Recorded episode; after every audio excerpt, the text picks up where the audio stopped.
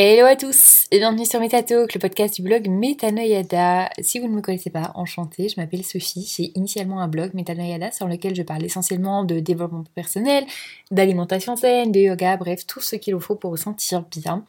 Et pour l'épisode d'aujourd'hui, ben, on va parler un peu alimentation et particulièrement des fruits et légumes surgelés. Est-ce qu'on peut leur faire confiance? Euh, C'est vrai que les fruits et légumes surgelés sont plutôt pratiques on n'a pas besoin de les éplucher, bien souvent de les couper et ça se conserve beaucoup plus longtemps. Mais est-ce que les propriétés sont maintenues? Alors du coup, le processus. La première étape, en fait, c'est le blanchiment. On va vraiment blanchir euh, les aliments. Pour ça, on plonge les fruits et légumes dans l'eau bouillante. Le but, c'est vraiment de détruire la majorité des bactéries, mais aussi de stopper les enzymes qui sont liées à l'oxydation et donc préserver le fruit ou le légume. Le blanchiment préserve donc bien le produit. Par contre, comme on chauffe à haute température, on détruit une partie des nutriments. La vitamine C, elle fait partie des nutriments détruits. Par contre, une grande majorité des nutriments est préservée euh, lors de ce processus. Dès que l'on cueille le produit, on le trempe très rapidement pendant quelques secondes. Une fois le blanchiment effectué, on passe à la congélation, à proprement parler.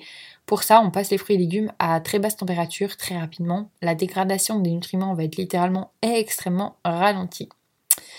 Côté euh, décongélation, bah, comme euh, je vous en ai parlé avant, la congélation ralentit fortement le processus de dégradation naturelle. Par contre, une fois décongelé, bah, la dégradation par contre va reprendre du poids de la bête et beaucoup plus rapidement. Du coup, on évite de faire décongeler tranquillement et on préfère saisir à la poêle ou au four tout simplement. Et euh, je vais vous parler bien sûr du côté bio. Je, je, me répète parce que je suis Miss Bio. Je vous ai d'ailleurs fait un podcast sur les 12 fruits et légumes les plus, les recensés comme étant les plus contaminés prenez-les bio. Également, essayez de limiter, parce que je sais que c'est très pratique, mais euh, qui dit surgelé dit forcément plastique pour entourer, et euh, maximiser les produits frais et locaux, bien sûr, on adore. Voilà, c'était un très très court podcast, j'espère que ça vous aura plu. Euh, si c'est le cas, n'hésitez pas à me le faire savoir, et puis je vous dis à bientôt pour un nouvel épisode. Salut